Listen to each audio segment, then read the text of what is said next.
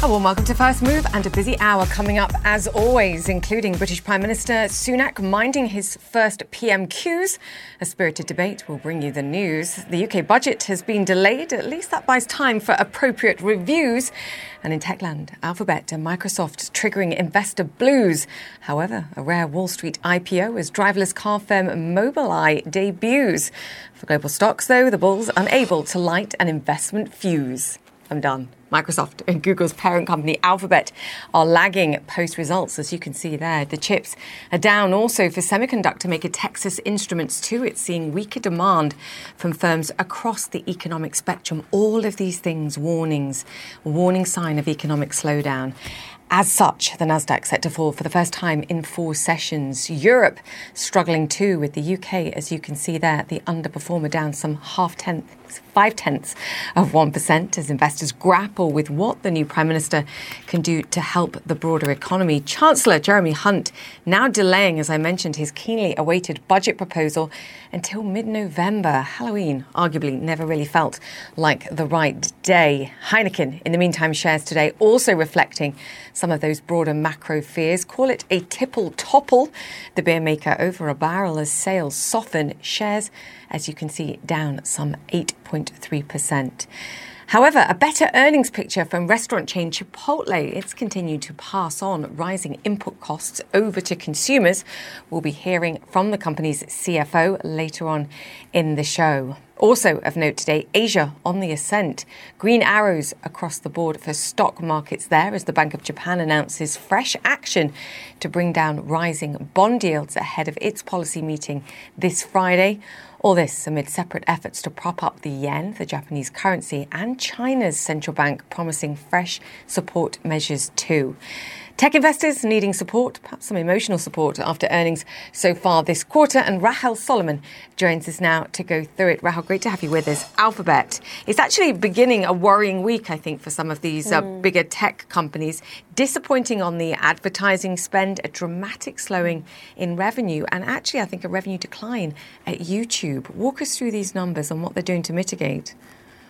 Well, Julie, I think emotional support will be needed certainly after these reports, but maybe even beyond this week. So, what we learned in Alphabet's report was quite simply disappointing to investors. As you pointed out, it was a miss on the top and the bottom lines for revenue and earnings. A few things are happening here, Julie. You have some macro headwinds in terms of uh, a pullback in digital ad spend. We can pull up this slide for you and just show uh, the company saying that it is seeing a pullback in advertising in certain industries like insurance, loans, and mortgages. And of course, Julia, we know know here in the U.S. what's happening in the U.S. mortgage market. Demand has really fallen off a cliff as interest rates for a mortgage remain high and home prices remain stubbornly high. So you see, you're seeing that reflected in hurting some of the digital ad spend, but also the stunning dominance of players like TikTok. That is hurting players like Alphabet. And then, as you pointed out, we're seeing something that we really haven't seen in quite some time in YouTube.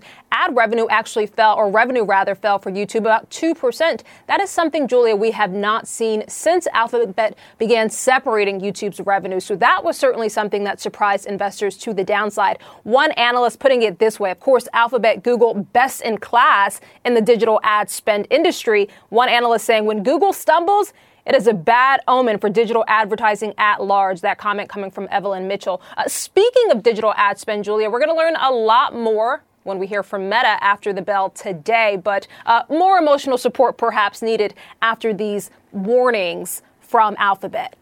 Yeah, hand holding. And it was interesting to see the CEO saying, look, we can be more efficient. Uh, he wants to make the company 20%, I believe, more efficient. It was interesting to look at the their um, employee growth. The total right. full time worker headcount, 186,779. That's up from uh, just over 150,000 last year. And he talked about slowing that employee growth. Right. So, not cutting jobs, just slowing the growth. It's interesting. It's sort of cautious, but we've got to um, be, have a little bit of perspective on this as well. Yeah. What about Microsoft?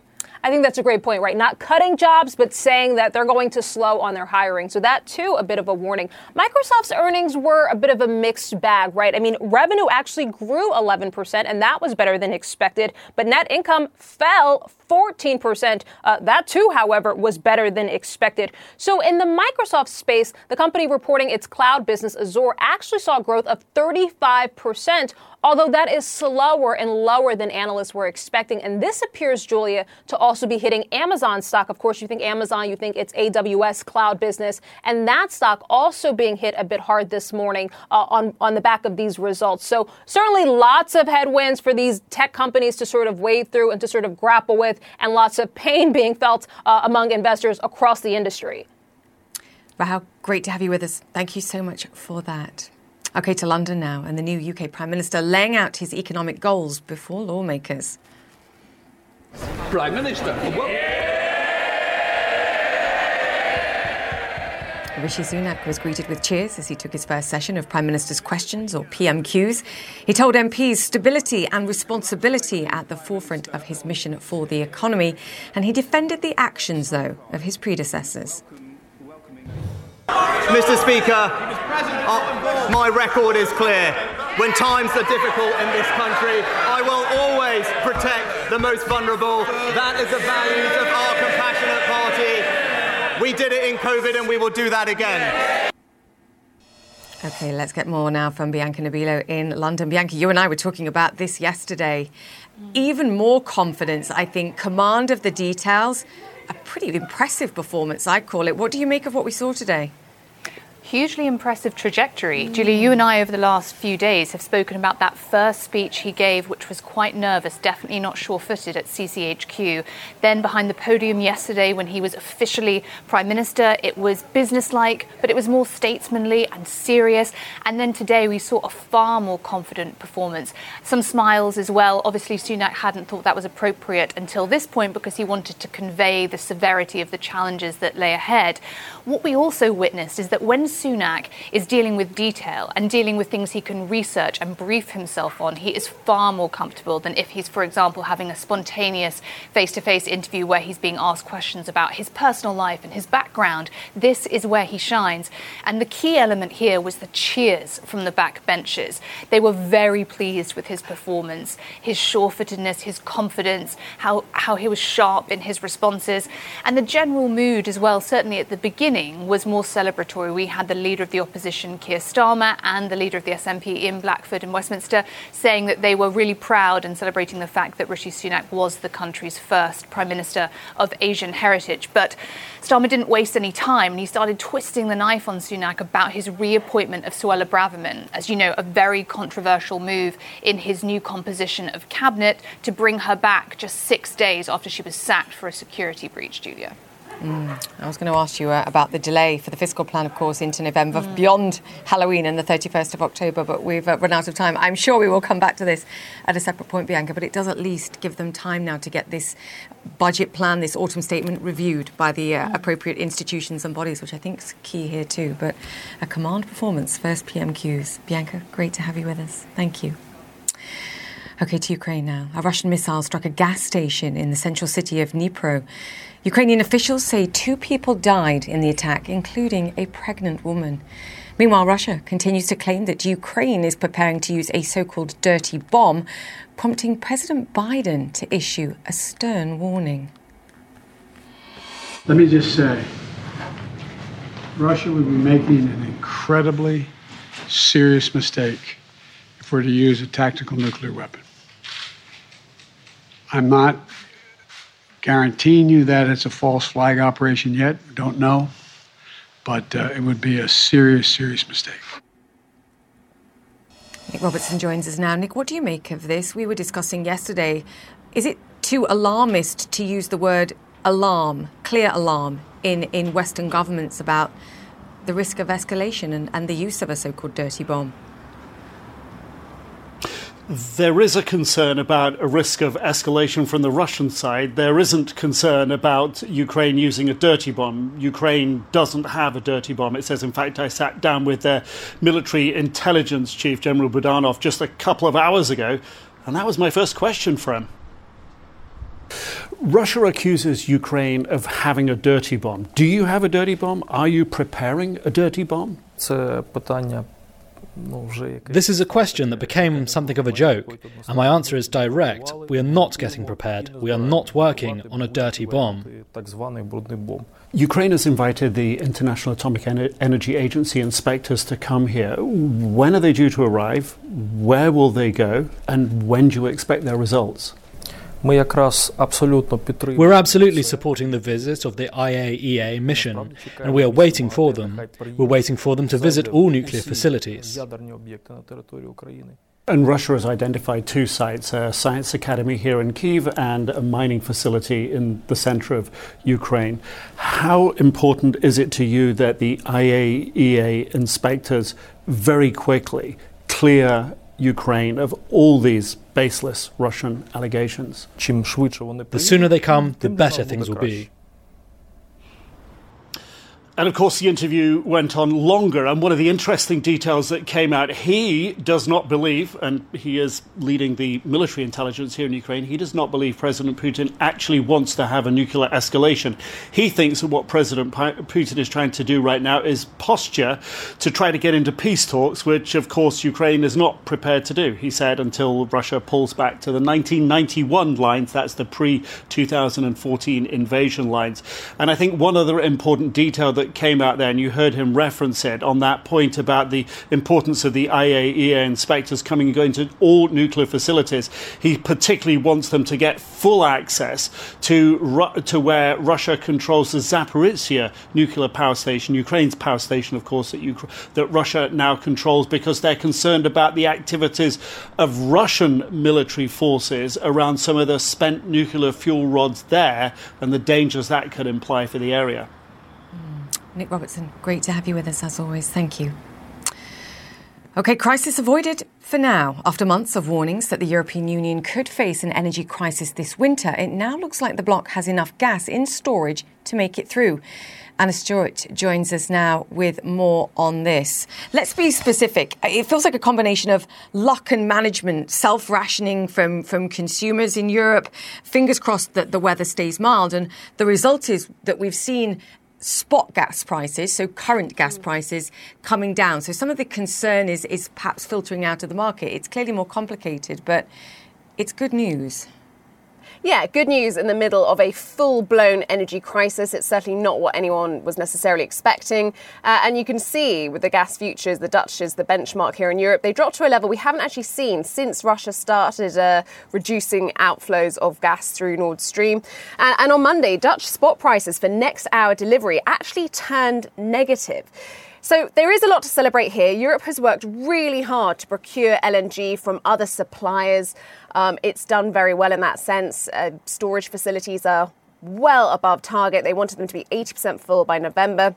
They're well over 90% at this moment. And actually, last week, the EU Commission President said the EU has already cut more than two thirds of the Russian gas supply they used to rely on just only last year. So that's above their target. I would argue, have they actually been able to cut it themselves, or did Russia simply stop sending it gas. Uh, and another part of the good news, as you say, is also the weather. Unseasonably warm weather here in Europe, which means demand is a lot lower than you'd expect. So that's kind of, I'd say, where the good news ends. I was about to say, I think government's also been quite tight lipped about this because the danger, perhaps, in that prices coming down, at least in the short term, is that people decide, okay, well, we've got storage, prices are coming down, perhaps I'll use a bit more, and it, and it reverses the situation we're in. You know, when I look at the futures curve and what prices say further out, um, the news is less good. Yeah, and the fact that Europe has more gas than it knows what to do with is actually a big problem. It doesn't have enough in terms of LNG terminals, in terms of regasification facilities. It doesn't have enough storage facilities. They're so full, perhaps because they don't have enough to see them beyond this winter, or at least if winter was really cold, they could still actually be in a bit of a pickle. Right now, according to a data firm called Vortexa, um, around 35 LNG vessels are just floating around Europe or on their way to Europe at very slow speeds because right now they can't really dock because Europe doesn't know what to do with it. LNG prices are expected to rise as much as 60% by December. So these LNG uh, vessels will be floating around until then. And that is why EU talks on their so called energy union are so critical. They've done a lot in terms of reducing demand and increasing storage and getting more LNG orders in. But they've got some way to go. And one of the big thorny issues they're talking about at the moment is um, capping the price of gas, whether it should happen, how it should work, and how they can ensure that it doesn't really backfire in terms of their energy supplies. Mm. Anna Stewart, thank you so much for that. We shall see. Okay, straight ahead. Rolling blackouts in Ukraine. The country faces a dark winter as Russia targets their attacks on power distribution. I speak with the CEO of the country's largest private energy company about the help needed to fix critical energy networks. Plus, Chippy for Chipotle, a robotic assistant getting a test run. Chipotle's CFO joins us later to discuss tortilla tech and earnings after the break.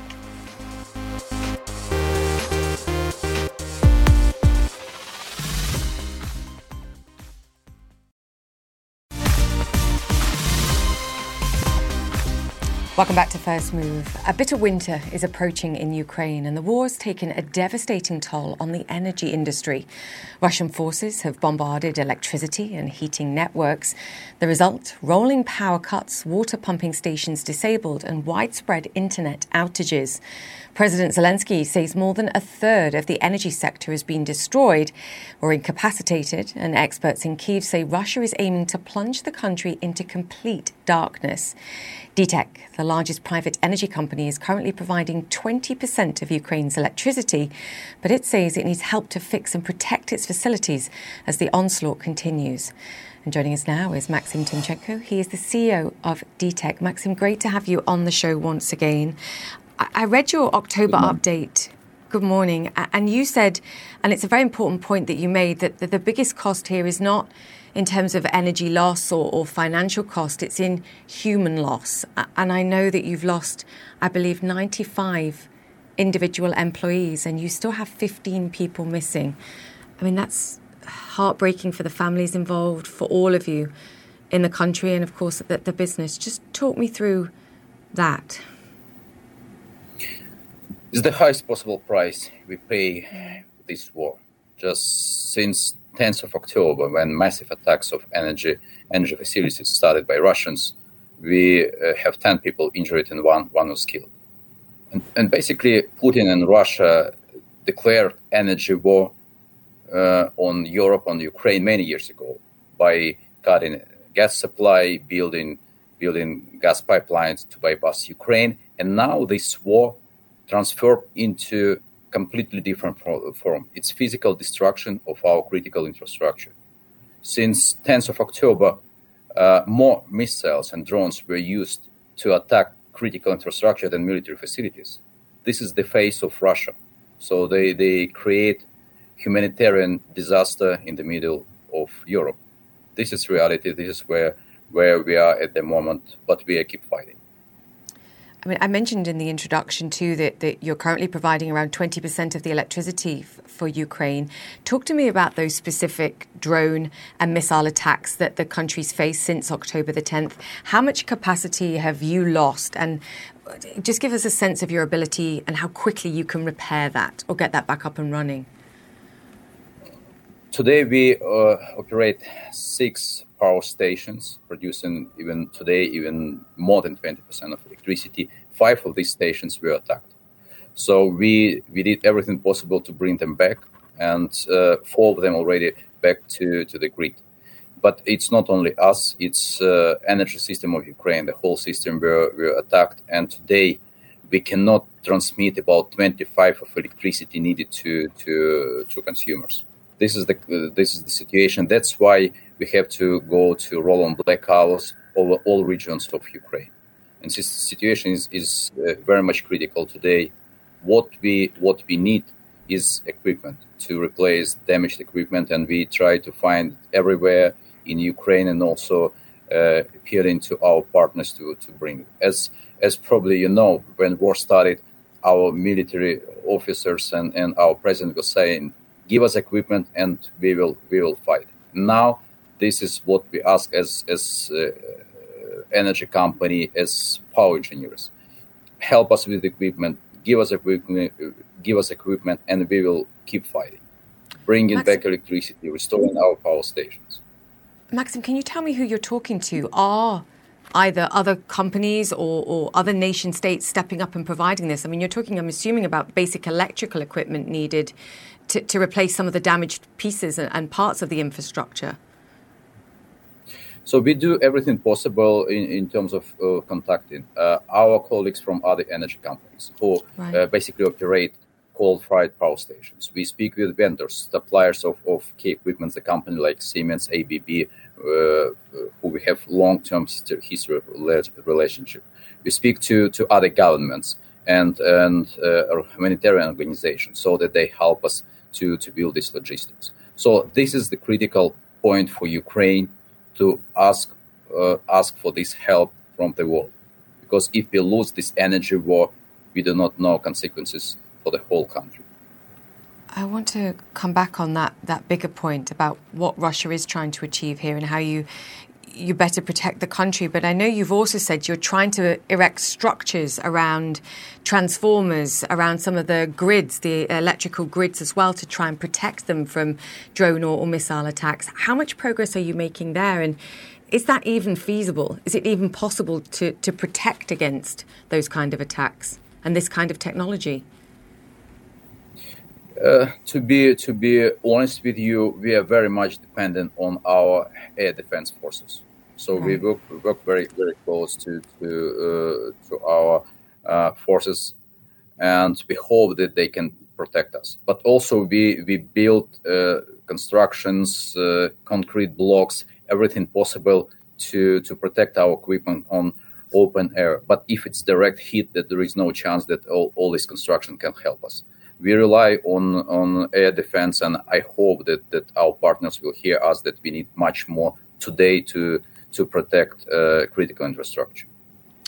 Maxim, you touched on it earlier. Um, this is bad enough at this point in time, but if this continues and the winter weather progresses, it's going to be even more devastating. Is that what you expect Russia to do to continue to target critical infrastructure like power and energy services in the country. And for those that are saying they actually are aiming for, for a complete blackout in the country, do you think that's what the intention is?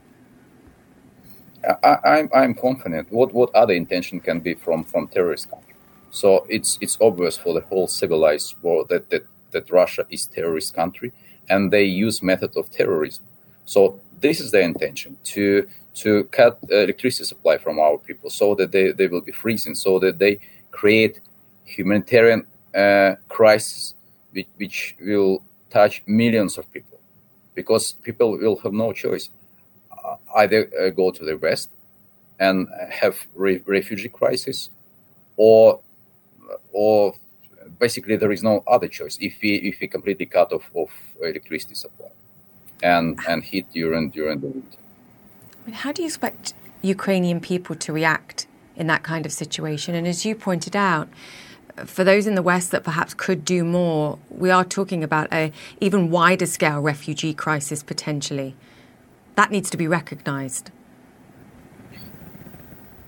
It is, it is, uh, it is something that should be a reality in eyes for those who are helping us, and that uh, basically the whole world sees this uh, these uh, pictures of attack in the center of Kiev on 10th of October.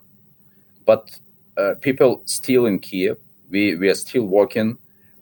people spend half of their day in bomb shelters. They, they cut off electricity for four, five, even 10 hours during the day. But we are staying and fighting. And this is, this is uh, something that make Ukrainian special special nation in this in this fight. Uh, it's difficult to predict how situation will be developing. We still we still uh, hope that we can cope with all these challenges. Even today, when we have 25 30 percent of electricity shortage in the country, we we develop different different uh, plans how to develop uh, local uh, power sources, how to find technological uh, solution of the situation depending on the regions. So what I can say, we have no choice. We will keep fighting, and eventually we will win. But to your point too, in the interim, you need critical help in repairing some of the damaged infrastructure, and we emphasise that call that that's what you're asking for here and requiring. Maxim, I just want to get your view on one other story that, that we continue to cover Russia has suggested that they're concerned that Ukraine is preparing some kind of dirty bomb. And obviously, the Ukrainian government have said this is ridiculous. Western governments, the United States, the UK, have come forward and have, have obviously talked to the Russian government and, and fears, the fears are that this is some kind of false flag operation by Russia to, to escalate this war. Maxim, how concerned are you of some kind of nuclear escalation in Ukraine? Uh, so I think that it's obvious that Russians cannot win on battlefield, and they use different methods. So they attack civilians, they attack civilian infrastructure, they cut heat from from children and from families. This is the way how they fight, and all these uh, nonsense ideas about dirty bomb or something that's just the face of Russians. They are lying the line for for for years, and uh, basically, of course, uh, our officials uh, responded.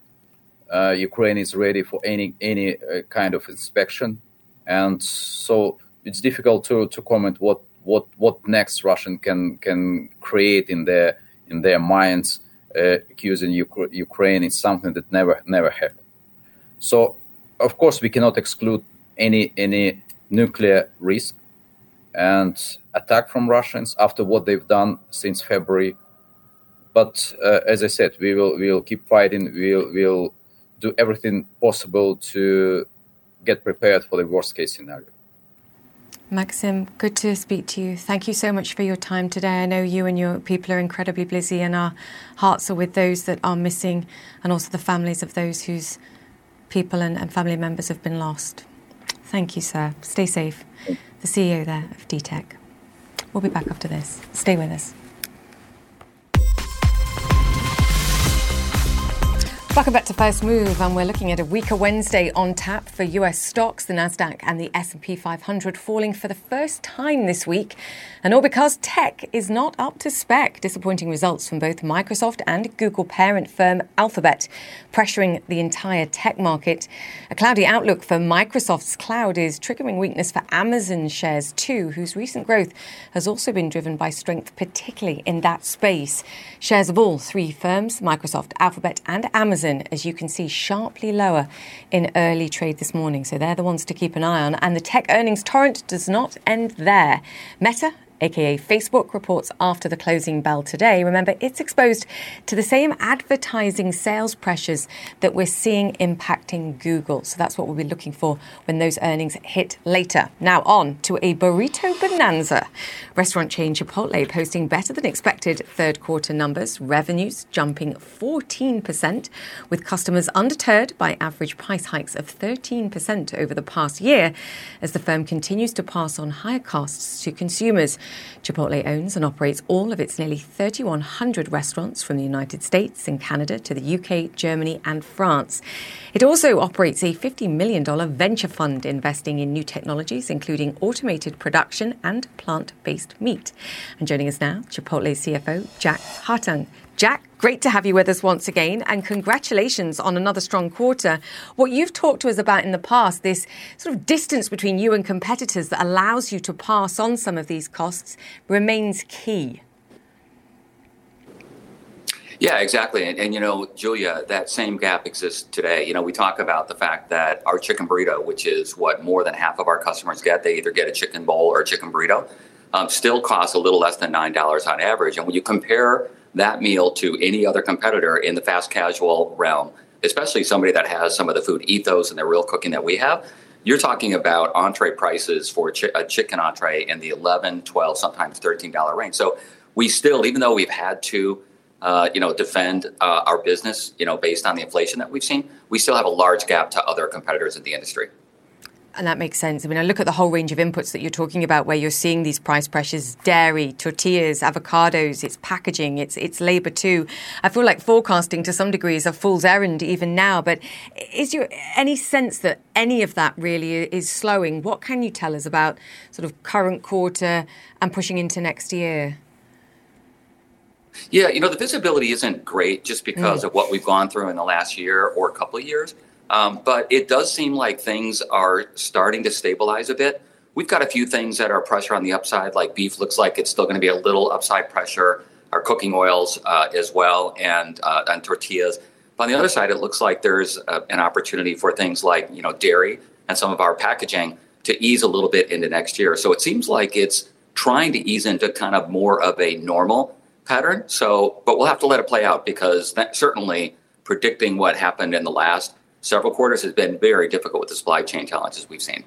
Even with the success that, that you're proving to have, I remember you saying it's a it's a wealthier customer that's continuing to come and showing such resilience in terms of what we're seeing for broader consumption, never mind for, for your product, and the less wealthier perhaps that are sort of reining in their spending to some degree. How has that changed quarter over quarter as well? Are you seeing more of that, uh, sort of stable levels of engagement? I'm just trying to get a sense of, um, I guess, degree of slowing, even underlying the strength of your business. Yeah, we saw another quarter very similar to what we saw in the second quarter, uh, where our higher income consumers, those who are making you know over 150,000 or so, they're coming more often it's those consumers in the under 70 and the between 70 and call it 150,000. Those are the ones that seem to be a little bit more discerning. Those are the ones that seem to be visiting less often. And it's a similar pattern that we see in retail in general and other restaurants. That is the consumer that with very high prices of gasoline and vacations and restaurants and you know grocery grocery inflation has been high as well. Those are the consumers that seem to be pulling back a little bit. The other thing that is driving growth is that you continue to open new stores, which I think is also a sign of uh, ongoing confidence, irrespective of what we're seeing in terms of some of the, the broader challenges. Um, I see digital now is 37, just over 37% of revenue. And of course, that's come down as people grow in confidence and get back out there and visit restaurants, which, which is a good thing. I guess it also helps the bottom line because you're not paying the sort of third party delivery fees and, and the commissions for that. Jack, do you, do you worry about that decline or you think that's sort of a, a sort of happy balance to find between those that are coming in store and spending and those that are doing it digitally? No, I think, uh, Julia, I think that's just kind of a normal post pandemic yeah. um, transition where people were really, frankly, stuck in their homes. They had no choice but to either pull up and, and grab your food curbside or through a, in our case, a Chipotlane, or have their food delivered. And now that people are vaccinated, they feel more comfortable uh, going out about. They want to be outside. They want to, you know, dine at a restaurant, even if they're dining somewhere else. You know, when the weather's good, they may come to the restaurant, pick up their food, and then eat outside in one of our patios. And so I, I think it's normal activity. The thing, though, that we're doubling down on with our new store growth is that 80% of our new restaurants do have the Chipotle. And while digital overall is in that 37, 38% range, when we open up a restaurant with a Chipotlane, it's more like 50%. And so the consumers love not just the convenience of a Chipotlane, but also the value as well, because you're not paying somebody to bring the food to your house. And it's an easy drive up to our, uh, you know, our Chipotlane. We agree on what time your food is going to be ready. So your food's ready to go when you drive up, you grab your food and off you go. I want to talk about Chippy as well, your autonomous kitchen assistant made by Miso Robotics that's going to make and season tortilla chips with salt and lime. Because as you expand these stores, the use of sort of labour saving technologies, I'm assuming, is going to significantly grow too, which is part of the, the venture fund. Talk to me about Chippy and how excited you are. I know this is sort of a California thing for now, but growth potential? Yeah. Yeah. Yeah, listen, we're very excited about it. I, I, mean, we have to be, you know, not get ahead of ourselves. It's one, in one restaurant right now. We've been doing more of an ops test. So it's in a restaurant, but we've been testing it ourselves. Just this week, we are having some customers on a very controlled basis try the chips and make sure that they love it, that it's got the right lime, the right salt, and the right texture. Um, and then soon after, within the next few weeks, we hope that we'll start serving customers along the line. But we're very excited about it because, listen, the, the, the chips uh, making of the chips in the morning is not something our crews love to do. It's very hot over the fryer. Um, it's a little bit, you know, messy. I mean, when you're dealing with a cooking oil, it can be a little bit messy. Um, and so, if this is something we can basically take from our crews so they can focus on other things, whether it's making guacamole or serving the customer, we think this is a win-win for our customers, for our business, and for our crews. Yeah, that's absolutely going to be my next question was, hang on a second, what about the workers? But I, I, like the idea of substituting away from something that they simply don't enjoy doing anyway. So if they can be more efficient doing other things, it's a good thing. Um, specifically around 15% of your, your operations or your businesses are in California. And, and you've also talked about the prospect of potential legislation there to, to raise the minimum wage quite significantly. I mean, we're talking 21 to $22 an hour. It's, it's currently $14, I believe, but you pay significantly more than that already. Jack, if that legislation was enacted, what would that mean for your business in terms of hiring, in terms of, of, of growing, of, of opening st- new stores? I mean, that would be a material increase in, in wages and labour costs. Yeah, you know, across the country, we pay an average rate based on the actual hours worked between 16 and 17 dollars. We've been a leader in terms of paying wages. We've been a leader in terms of benefits. You know, paying benefits such as educational. So um, our employees can get a debt-free degree. So we will pay for the entire degree. We also develop our folks as well, and 90% of our managers come from internal. So if you join Chipotle and you have the desire to learn how to lead people, we'll teach you. If you have a desire to learn how to cook, we'll teach you If you have a desire to learn how to run a business, we'll teach you how to do that. And whether you stay with Chipotle or not, you have these skills to take wherever you go. Um, listen, we don't love the legislation. We don't think this is necessary. We don't think a you know third party body needs to come in and you know legislate what the wages should be. If it happens, we'll be able to, um, I think, withstand that. We have a very strong economic model. It would result in inflation, I think, in all restaurants. I think, Julia, it's also likely to hurt the little guy, even though there's a cutoff of, I think it's over 100 restaurants. The little guys are going to have to compete with talent for the bigger companies like Chipotle um, in terms of wages. So everyone's going to have to pay higher wages. So I think it's going to be probably tougher on little restaurants than it is like a restaurant like Chipotle. Um, we'd rather have this one to one relationship in terms of the benefits and the pay with our employees. But um, if the legislation passes, you know, we'll, we'll handle it. Yeah, that's an interesting point as well about your ability to weather this relative to much smaller smaller, medium sized businesses um, in the state. Jack, always great to chat to you. Thank you so much for uh, joining us once again this quarter and um, great news once again on the earnings. Jack Hartung there, the CFO of Thanks, Chipotle. Thank you. All right, up next, what one of the biggest names in banking sees as one of the biggest challenges at this moment? We hear from the CEO of Standard Chartered about his concerns over the strength of the US dollar.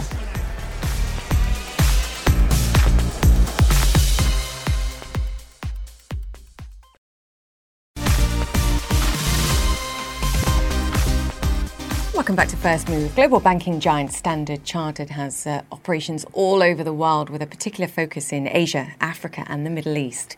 The firm reported a 40% rise in profits in the third quarter as rising interest rates help boost income. Now, ahead of those results, Richard Quest caught up with the company's CEO and they spoke about some of the wider challenges, including a strong US dollar.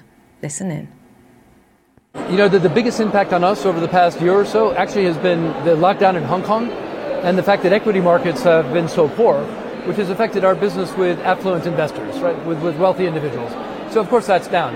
But other things are up. Uh, the, the cross-border trade that we're doing, our risk management in financial markets. Look, we report our earnings tomorrow, so I can't give any, any inside scoop. But we had a very good first half of the year. Third quarter has been consistent in terms of, of the, the economic activity and trade activity. So broadly, uh, yeah, we're, we're in super good shape. And then you get the recession that's coming in the developed world. Could now, be. You, could be. Well, well, oh, come on. It, yeah, it could it's be. It's going to happen. Well, could be. How's that going to influence and hit you? It doesn't help at all. Right? But let's keep in mind that where, where we're anchored, which is Africa, Asia, Middle East, we're not going to have a recession. No, but the we're spillover. Have, there will be. Spillover. The whole system's going to come down. Yes. For, for sure. It's going to come down. Uh, thankfully, we're starting here with a really strong capital position, lots of cash in the bank, very clean loan portfolio with, with very small credit losses. So even if we have an uptick from here because of a recession, we'll be fine. And in fact, I think the global economy will be fine. We just have to let that rat pass through the snake. You're sounding very, I, I won't say optimistic, I'd say sanguine. Sanguine. Sanguine. I think we're all prepared for bad times in the next year or two. And I don't want to minimize that because bad times are very bad for the most vulnerable people. So if you're an emerging markets country that has an external debt problem or, or, or, trade imbalance, life is very tough right now, as we've seen in places like Sri Lanka. These are a lot of the markets where we operate. How can you help in those places? Because I was at the IMF and World Bank and I've been at the WTO, and essentially they're saying that we learned from the pandemic that the developed world doesn't really help sometimes. Yep. They, you know, it's every man and woman for themselves in the lifeboats. Yep. So with the Sri Lankas and uh, the, the, the, the, emerging markets, yeah. at higher interest rates. It's Yeah. going to get worse. It's going to get worse. And the strong dollar. The strong dollar is very, very impactful for, for these countries. I'll say the obvious, which is that the best cure is prevention. So the earlier we can get in and help these countries to get things in balance, the better. But as we sit here right now, it's probably too late to prevent. So we've got to, we've got to come up with, with some different cures. What are the unusual aspects of the UK financial debacle in the last month? And there have been many. But one of the ones that I'm sure people like you are looking at is how the LDIs from the pension funds, these rather tedious instruments that have been around for decades, that were thought of as being genuine hedges, suddenly appeared to be ticking time bombs. Yeah. What does that tell us? Yeah, it, it it tells us that tail risks manifest themselves all the time. And look, I would venture to say every pension fund tested their, their liquidity. Do we have access to cash if a certain thing happens? Nobody tested for a full percentage point increase in long term gilt yields overnight. I don't think anybody thought that that was a realistic possibility. Now we know it is. So the system will recalibrate, just as the system did after the financial crisis you get used to these uh, black swan events, as they're called. So does this mean now there could be other instruments buried elsewhere that are ticking? Yeah, of course. And, and the idea that we're done with the black swans, forget it. There will always be black swans. Uh, it probably calls for being better capitalized generally, having more cash in the bank, liquidity in technical terms, generally. And if you get those things sorted out, then you can absorb the black swans. Finally, the one thing that everybody says is the banking system is robust. Yeah. In fact, Jamie may say and complain about too high Hmm. capital requirements, and Basel III may all be a real pain in the butt for the rest of you in terms of the amount. But having just seen the Bank of England do it, I think I'd be happier with you all lending a little bit less, but having bigger buffers. Well, we're, lending uh, a, fraction of what we lent pre 2008, so we are much, much, much stronger than we were then. But you know, there's a really interesting question, which is at what point should the banking system accommodate every risk that could hit us? And at what point do you say, actually, the central bank should step in at some point? Let's think about some of the, the, the horrific acts of war or, or acts of nature. Uh, should banks be, be capitalized to protect against the worst possible scenario? Well, if we are, the economy will grind to a halt. So central banks can manufacture liquidity pretty much for free. And that's what the Bank of England did in, in this LDI crisis. I think that's a, a perfect example of, of where you draw the line and say, up to a point, the private sector has to take care of itself. Beyond that point, the central bank can actually smooth things through. And that point will be a movable feast. If you knew what it was in advance, you'd protect against it in advance. It's a great conversation. Okay, still to come here on First Move. Billionaire status? Nay. The latest financial fallout for rapper Ye. Stay with CNN.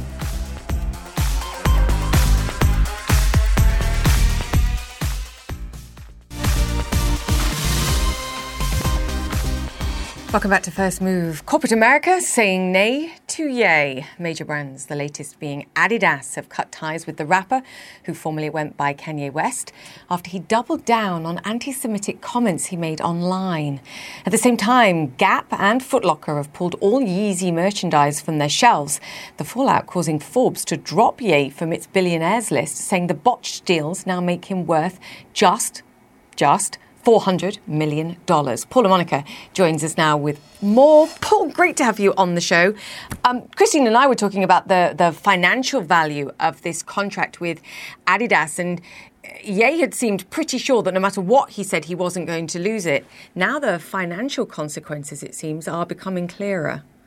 Yeah, they are clear for both Ye and they are clear for Mm. Adidas as well. This is a company that is obviously a global conglomerate, but they said that they're going to take a hit uh, to the tune of nearly $250 million in the fourth quarter from lost sales as they wind this down. So obviously, this is not something that I think Adidas um, you know, made this decision in uh, you know a rash moment. They had to really consider whether or not they should cut ties, like many other companies have done, and that's something that will be potentially a problem down the road unless they want to find a way to relaunch the uh, Yeezy line, which they seem to be hinting they could do because they claim that they own the uh, the brand rights, not Ye. Oh, that's exactly where I was going to go next because I saw reports on this too. I mean, you will imagine that he believes he owns all the rights to, to Yeezy and everything that every product that comes from it, but not necessarily the case. Yeah, I think it's going to be difficult for Adidas, though. I mean, this has been a very successful product launch for them and brand.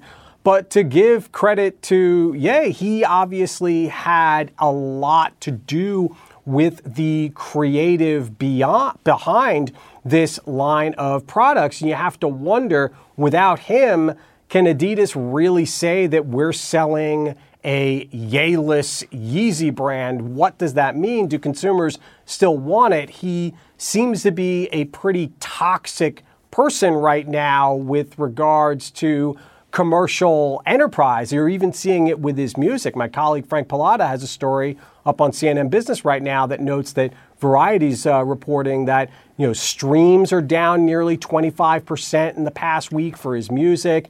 Airplay is down almost 15%. So you have to wonder, you know, what does Ye do next? Does he try and rush out a new album and will Spotify and Apple stream it? Mm. Just say the A word again, Paul, your way. Ye? No.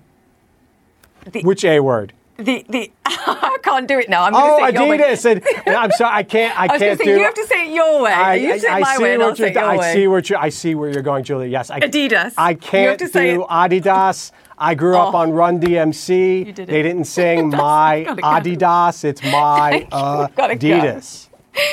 That's it for the show. Goodbye, goodbye, goodbye. Connect the World is up next. We'll see you tomorrow.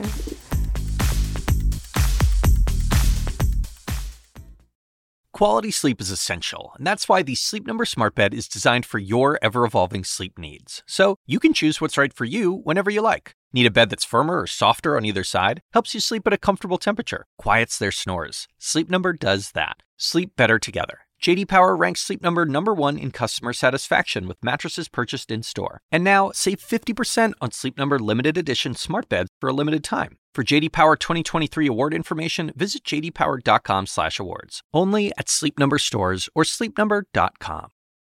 I'm Dr. Sanjay Gupta, host of the Chasing Life podcast. In honor of our 10th season, we want to hear from you. Leave us a message at 470 396 0832 and tell us how you chase life. It could be used on an upcoming episode.